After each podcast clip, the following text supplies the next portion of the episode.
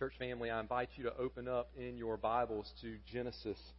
Genesis chapter 4, verses 1 through 26. I'm going to read that in just a moment. You can remain seated while I read. We're going to read all of Genesis chapter 4 uh, together. I'm going to read. You follow along in your copy of God's Word.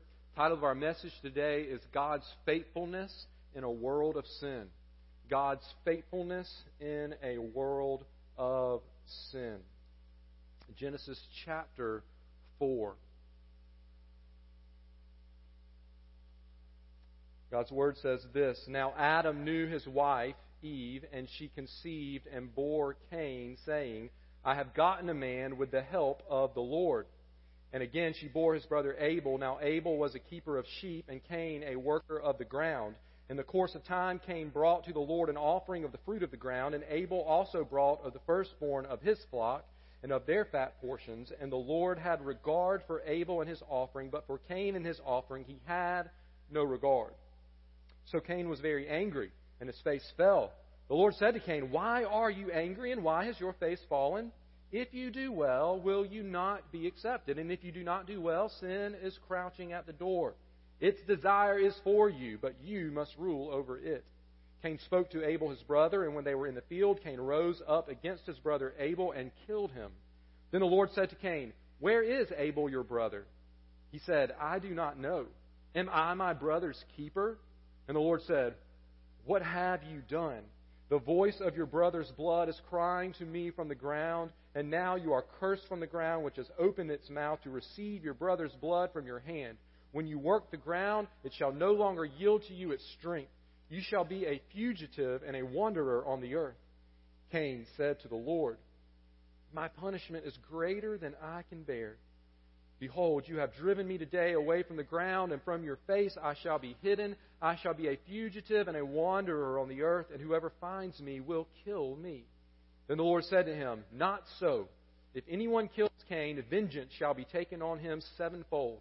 And the Lord put a mark on Cain, lest any who found him should attack him. Then, then Cain went away from the presence of the Lord and settled in the land of Nod, east of Eden. Cain knew his wife, and she conceived and bore Enoch. When he built a city, he called the name of the city after the name, the name of his son, Enoch. To Enoch was born Irad, and Irad fathered Mehujael, and Mehujael fathered Methushael, and Methushael fathered Lamech. And Lamech took two wives. The name of the one was Adah, and the name of the other Zillah. Adah bore Jabal, and he was the father of those who dwell in tents and have livestock. His brother's name was Jubal. He was the father of all those who play the lyre and pipe. Zillah also bore Tubal Cain. He was the forger of all instruments of bronze and iron. The sister of Tubal Cain was Naamah.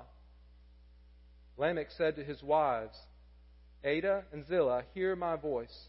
You wives of Lamech, Listen to what I say. I have killed a man for wounding me, a young man for striking me. If Cain's revenge is sevenfold, then Lamech's is seventy sevenfold.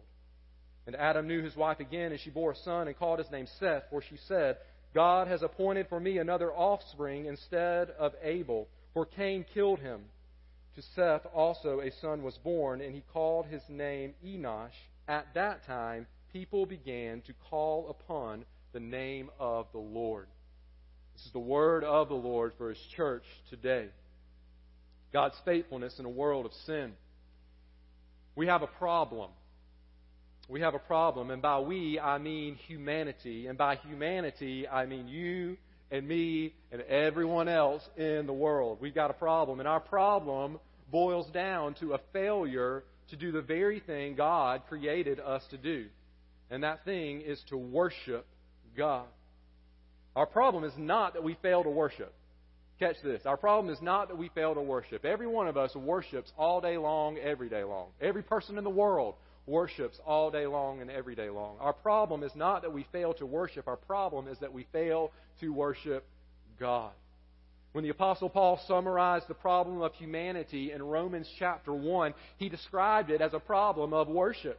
He said that we have exchanged the truth about God for a lie and have worshiped and served the creature rather than the Creator. And because worship begins in the heart, the heart of our problem is, church family, a problem of the heart. The heart of our problem is a problem of the heart. Our biggest problem is not that we do bad things, but that our hearts worship someone or something other than God. That doesn't excuse our bad actions, our sinful actions. Paul goes on to say in Romans 1 that this worship problem of our hearts has manifested itself in lifestyles of sinful actions. A few verses later in Romans 1, he writes this And since they, that's those who have, have rebelled against worshiping God and are worshiping the creature rather than the Creator, since they did not see fit to acknowledge God, God gave them up to a debased mind to do what ought not to be done. They were filled with all manner of unrighteousness, evil, covetousness, malice. They're full of envy, murder, strife, deceit, maliciousness. They are gossips, slanderers, haters of God, insolent, haughty, boastful, inventors of evil, disobedient to parents, foolish, faithless, heartless, ruthless.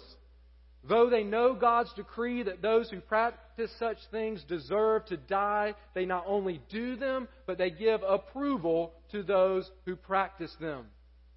That is God's indictment through the Apostle Paul of the human race. We have a worship problem that shows itself through acts of sin. This problem was not unique to Rome in the first century AD. This problem of the human heart traces itself all the way back to the Garden of Eden when Eve listened to the serpent, Adam listened to Eve, neither of them listened to God. In that moment, sin took root in their hearts, and they passed that worship problem, that sin problem, down to every generation of humanity since then, beginning with their own children. In fact, the Bible's description of Adam and Eve's children and their children and their children and their children reveal how quickly sin destroyed the hearts of humanity and pushed us away from worshiping God. So much so that we can't even get past the second generation of humanity before we see willful rebellion against God. Just outright willful rebellion. And by the time we get to the seventh generation of humanity, we not only see willful uh, disobedience to God, willful sin, we see the celebration of willful rebellion against God. But as always the case with God, we not only see humanity's rebellion, but we also see God's faithfulness. As we study chapter 4 of Genesis, I believe we learn this, church. Because sin has taken root in our hearts, God's faithfulness to His promise is our only hope of becoming worshipers of God because sin has taken root in our hearts. We are born sinners. God's faithfulness to his promise of deliverance is our only hope of becoming what God created us to be, and that is worshipers of him. Because our greatest problem is that we fail to worship God as he deserves. Our greatest need in life is that we would be restored to a place where we can worship the one true God. In fact, this is the storyline of the whole Bible. In the beginning, God created a world where humans worshiped Him and Him alone. But as we said, when faced with temptation, they chose not to worship God. And then through the rest of the pages of Scripture, we see how God has worked in spite of the wickedness of humanity to restore a people back to Himself, to redeem a people from their rebellion, and to change their hearts such that one day, one day, there will be people from every tribe, language, nation, and people group around the throne of God doing what God created them to do, worshiping Him forever and ever. And God will get all the glory because it's His faithfulness to His promise of deliverance that will have done it. A couple of weeks ago, we focused in on the second son of Adam and Eve, whose name was Abel. And we saw in Abel not merely the example of a faithful worshiper, but one who points us to Jesus, who shed his blood to rescue our rebellious hearts. Today, I want us to focus our attention more upon Adam and Eve's first son, Cain, and then Cain's descendants. I want to walk us through chapter 4 in three kind of large sections. We'll spend most of the time in section 1 where we see that we have a problem. That's verses 1 through 16. And then in section 2, we'll see that we are not the solution to the problem. That's verses 17 through 24. And then we'll close with verses 25 through 26, and we'll see that God provides a solution to our heart's problem, the solution that we need. Let's begin with the fact that we have a problem. Church family, truth number one today is this when sin rules our hearts, we fail to worship God and we are cursed. We're cursed. When sin rules our hearts, we fail to worship God and are cursed. Chapter 4 tells us that Adam and Eve had two sons, Cain and Abel. Now we can stop right there, and that's, that's reason to give God glory. That's reason to give thanks for God's grace. Remember, chapter 3 closed, closed with Adam and Eve being kicked out of the garden, but not before Adam named his wife Eve, which means the mother of all living, in anticipation of her giving birth to an offspring whom God had promised would deliver them from the serpent, would deliver humanity from the serpent. We see God now providing Adam and Eve with children. And that's a blessing. Eve says that um, says as much when she names Cain. She says, "I've gotten a man with the help of the Lord." She credits God with giving her children, but unfortunately, Adam and Eve passed along their sin, their their rebellious hearts to their children. Now, Abel, the text tells us, was a keeper of sheep. He was a shepherd. Uh, Cain was a worker of the ground. He, he farmed the ground. He grew crops. And they both brought a sacrifice to the Lord. The text tells us that Cain brought to the Lord an offering of the fruit of the ground, and Abel also brought of the firstborn of his flock and of their fat portions. And so we see both brothers attempting to worship God. Both brothers here are attempting to offer worship to God. However, we learn in verse 4 and 5 that the Lord had regard for Abel and his offering, but for Cain and his offering, he had no regard. In other words, he rejected. He did not accept Cain's offering, but he did accept Abel's. So what's the deal? What's the deal? I mean, come on, God. Both of them are attempting to worship you. Both took time out of their day. Both took time away from their jobs. Both took time to offer an act of worship to you, God. Why did you accept Abel's and not Cain's? I don't think that it was because of the type of offering they brought. We see in the Levitical law that God instructed his people to bring animal sacrifices at certain times and grain sacrifices. That's grain uh, uh, sacrifices that grew up out of the ground. And so both of those are sacrifices that at their appropriate times the Lord uh, the Lord receives and accepts. So I don't think it's exactly what they brought.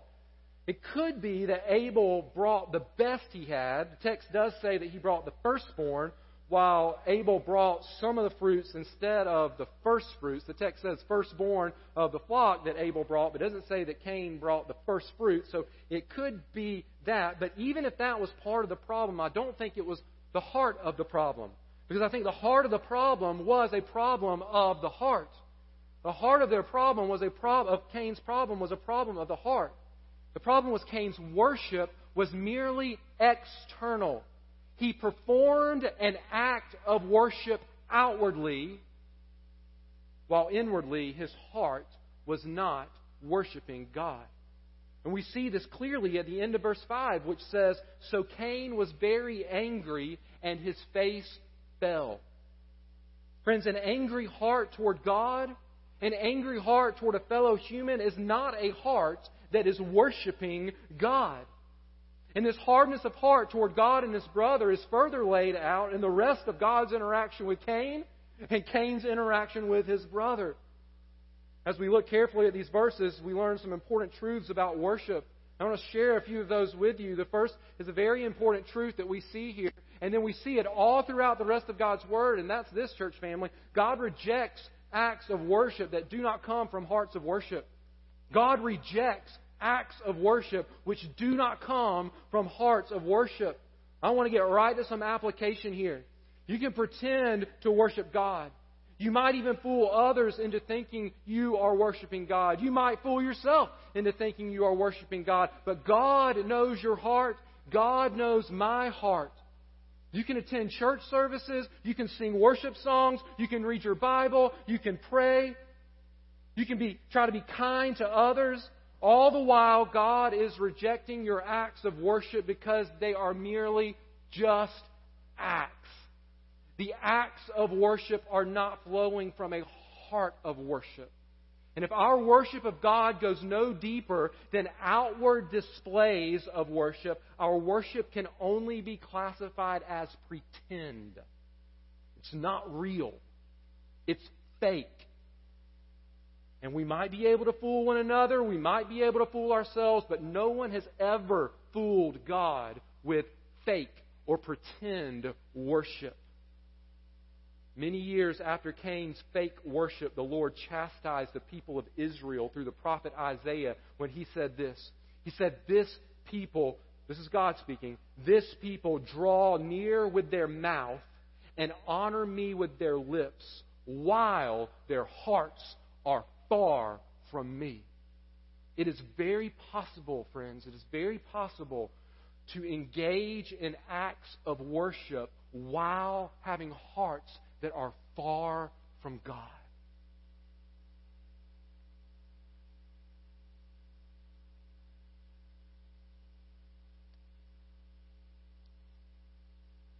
I think it would behoove us all, and I include myself in this, to do a little heart check this morning, to ask God to examine our hearts and see if there be any grievous way in us. Another thing we learn about worship is that because of sin, there is a worship battle raging in our hearts. You say, well, well, I'll just worship God with my heart. I'll just, I'll just choose to do that. It's not that easy. it's not that easy because there's a worship battle raging in our hearts because of sin. Notice what God says to Cain in verse 6. The Lord said to Cain, Why are you angry? And why has your face fallen?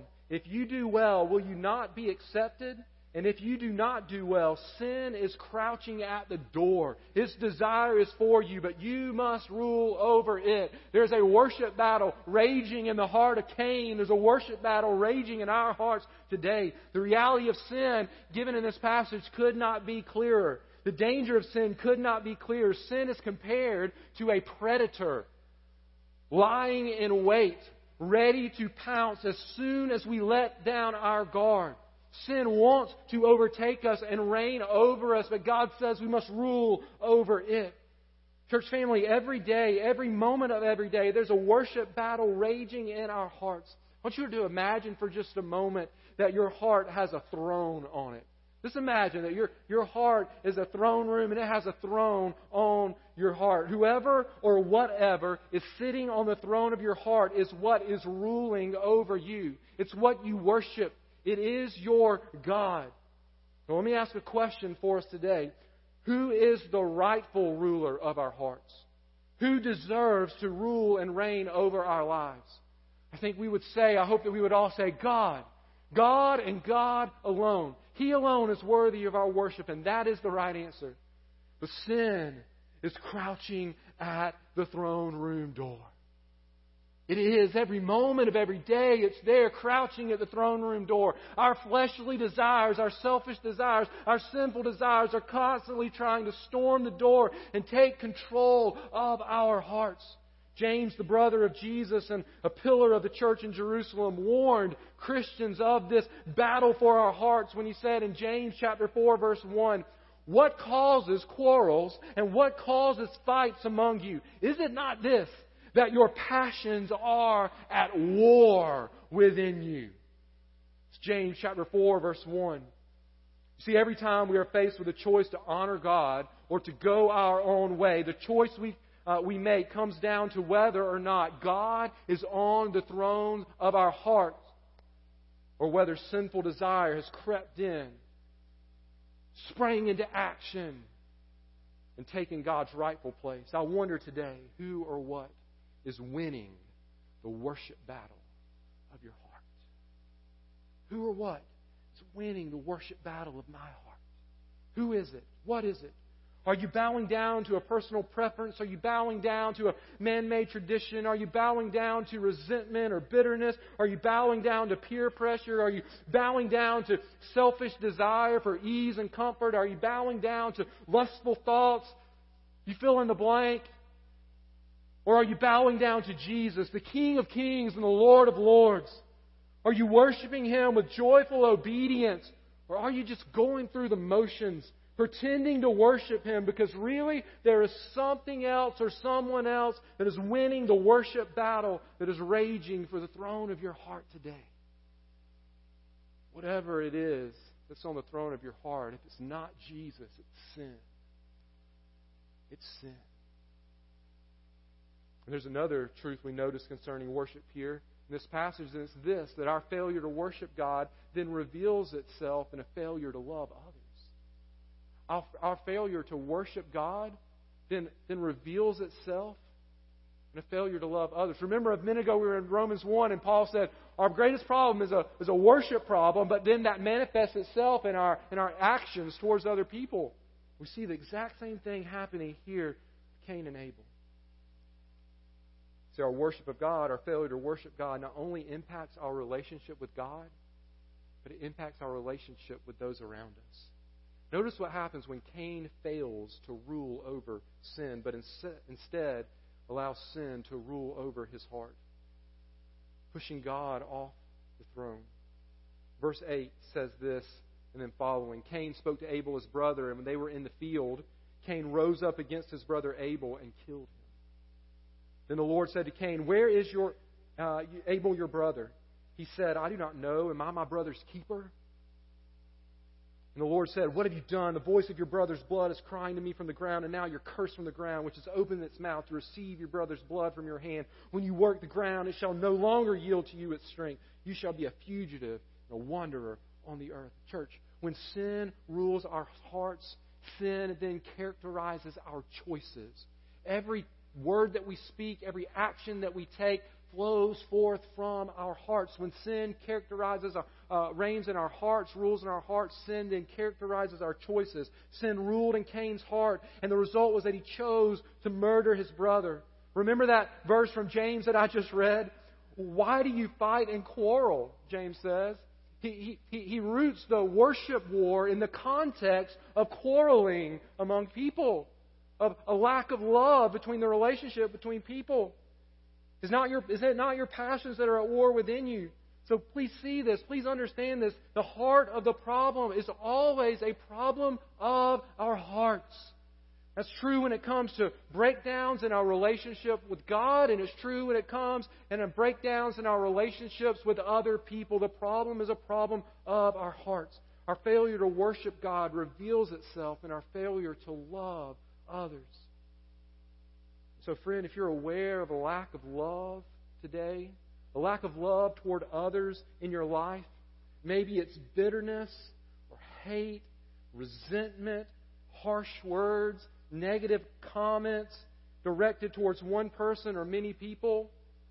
If you're convicted of a failure to love others well, then need to know, God wants you to know, He wants me to know that that problem goes deeper than just your relationship with that person. Your lack of love towards others is merely the symptom of your failure to worship God. I know the same is true in my life. My lack of love towards others is a symptom of my failure to worship God. If that's us today, if that's you, if that's me, then we need to ask God to help us identify what it is that is sitting on the throne of our hearts. And you need to ask Him to help you fix the worship, worship problem in your heart. And then, and only then, we'll be able to work on showing love to those around you. Or we could state it more positively. One of the benefits, one of the benefits of genuinely worshiping God from a heart of joyful submission is that you will find yourself doing a better and better job of loving those around you. Do you want to love your spouse better? Then grow in your worship of God. You want to love your parents or your children better? Then grow in your worship of God. You want to love your neighbor better, then grow in your worship of God. You want to love your fellow church member better, then grow in your worship of God. You want to love the lost in our world better, then grow in your worship of God. The Apostle John wrote a letter to Christians encouraging them to have confidence in their eternal life by examining the evidence of salvation in their lives. And he gave three main evidences that a person has been saved. They boil down to this right doctrine. Do you believe what is true about Jesus? Right action. Do you live in obedience to God's commands? And right love. Do you love others, not only in word and talk, but in action and in truth? And when he speaks about the test of love, do you know the example that he gives of someone whose lack of love proved that his heart belonged to Satan rather than to God? He went all the way back to Genesis chapter 4. 1 John chapter 3 verse 11 through 12 says this. John writes, For this is the message that you have heard from the beginning, that we should love one another. We should not be like Cain, who was of the evil one and murdered his brother. And why did he murder him? Because his own deeds were evil and his brother's righteous. You see, Cain's lack of love was proof that his heart did not belong to God.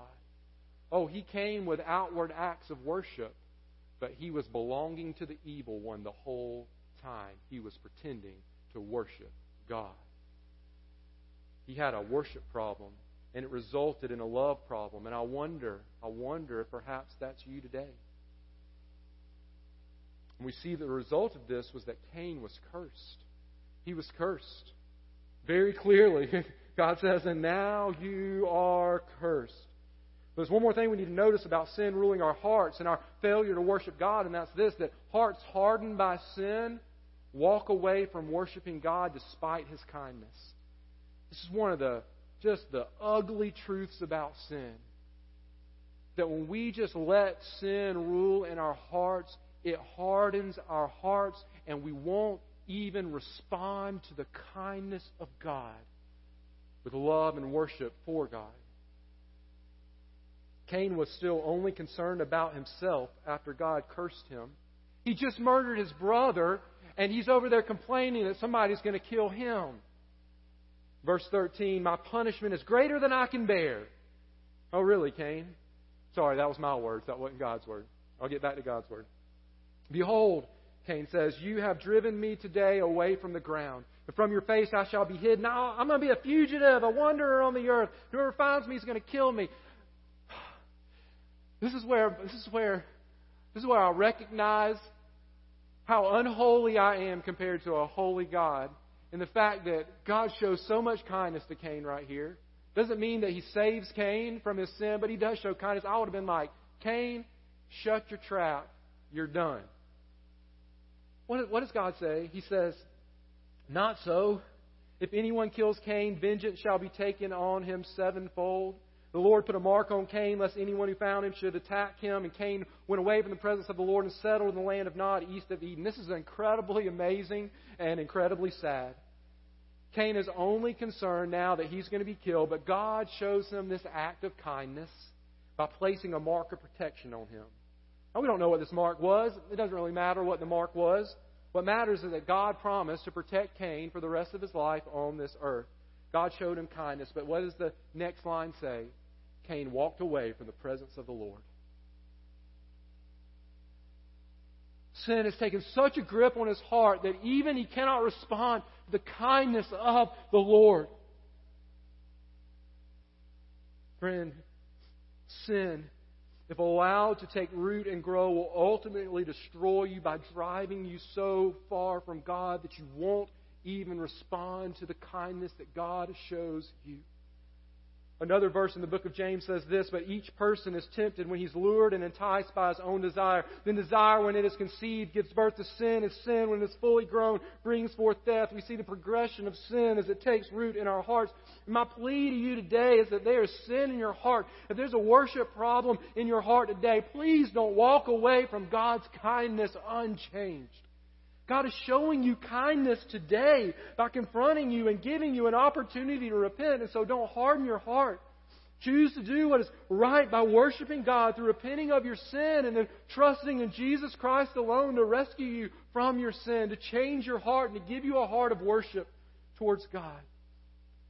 When sin rules our hearts, we fail to worship God and we are cursed. Church, we got a problem. It's a heart problem. We need a solution. But what comes next helps us know at least one thing that is not the solution to the problem, but it's something that we often run to, and that is ourselves. That is ourselves. The truth we learn from the second section of chapter 4 is this advancements in human civilization will not change our hearts. Advancements in human civilization will not change our hearts. The story of Cain is pretty much over, except for one thing. Verse 17 tells us that Cain had a son. He named his son Enoch, and then the text goes on to tell us that Enoch had a son. And he had a son, and he had a son, and eventually there's a son named Lamech. And as we look at the descendants of Cain, we're given a few details, and I think we can boil these details down to two things. Okay? Two things that we see in the details of Cain's descendants. These details tell us number one, human civilization was advancing. Human civilization was advancing, and number two, human hearts were at the same time sinking further and further and further into sin. We see a city being built in verse 17. Then in verse 19, the text zooms in on Lamech, and we see Lamech directly violate God's creation order by stepping outside of God's design and boundaries for marriage and practicing polygamy. Verse 19 says Lamech had two wives. The name of one was Adah, and the name of the other Zillah. And then we see more human achievement, more advancement of human civilization. Verse 20 through 22 tells us that Adah bore Jabal, and he was the father of those who dwell in tents and have livestock. This wasn't just, it's not talking about just some kind of lone farmer. It's talking about agricultural practices, an advancement in human civilization. His brother's name was Jubal, and he was the father of all those who play the lyre and the harp. So advancement in the arts. Zillah also bore Tubal Cain. He was the forger of all instruments of bronze and iron. Advancement in technology and industry. It seems like humanity is progressing, but sin is still reigning in human hearts, and societal progress is not going to change those hearts. The text highlights this man named Lamech who we already know is a polygamist. He practiced polygamy. But then we learn that he is a murderer like his great, great, great grandfather, Cain. Except this time, instead of trying in a way to deny his sin or at least overlook it like Cain did when Cain said, Oh, I don't know where he's at. Am I my brother's keeper? Lamech doesn't just try to overlook it or ignore it. He writes a song bragging about his sin to his wives. Verse 23 and verse 24 is not a confession. It is a celebration of his sin. Lamech said to his wives, Adah and Zillah, hear my voice. You wives of Lamech, listen to what I have to say. I have killed a man for wounding me, a young man for striking me. If Cain's revenge is sevenfold, then Lamech's is seventy-sevenfold. Those words are poetry. We know that from the Hebrew, the way it's written. It's like he's singing a song bragging about murdering a young man for wounding him. And the way this poem is written in the Hebrew, I won't get into the details, but the way it's written in the Hebrew, the emphasis throughout this poem is on the word my. The song is all about him. It's all about him. In other words, Lamech's song is all about himself, not about God. It's all about his sin, not about his holiness. He's not at all ashamed of his sin. In fact, he's bragging about it. He is celebrating his sin. If we notice, something is missing in the description of Cain's descendants. From verse 17 through verse 24, what is missing in all of that is God. What's missing in all of that is God.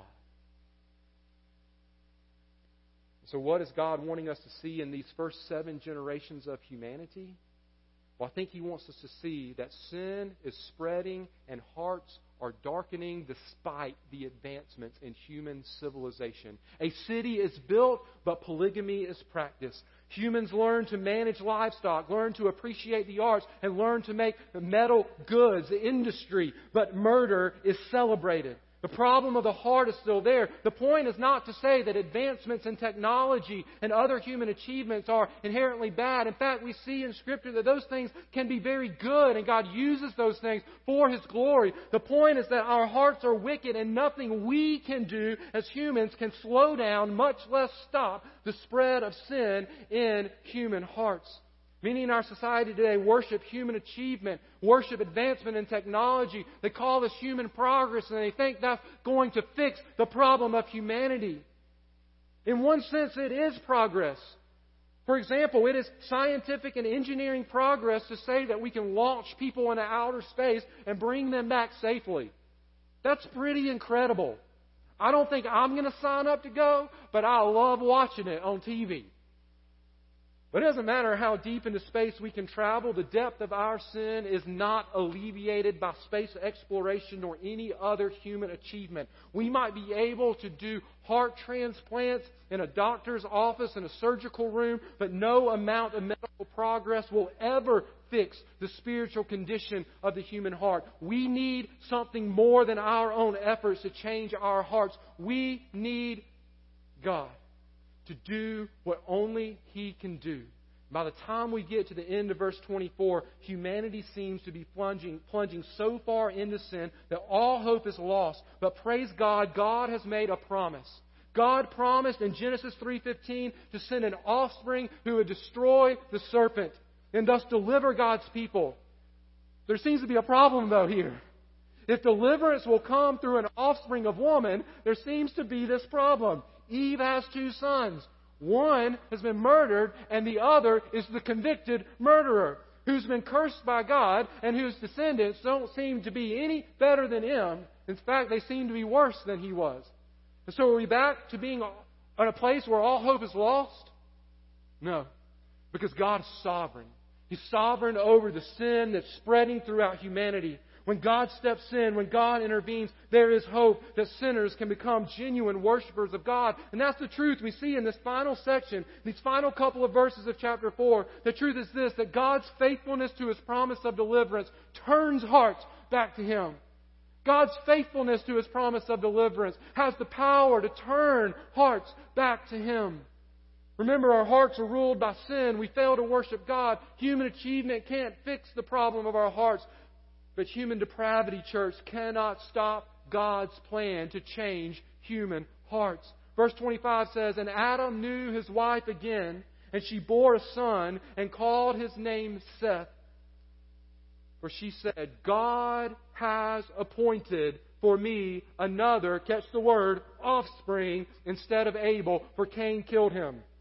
You see, it seems that Eve understood at this point the difference between her two sons.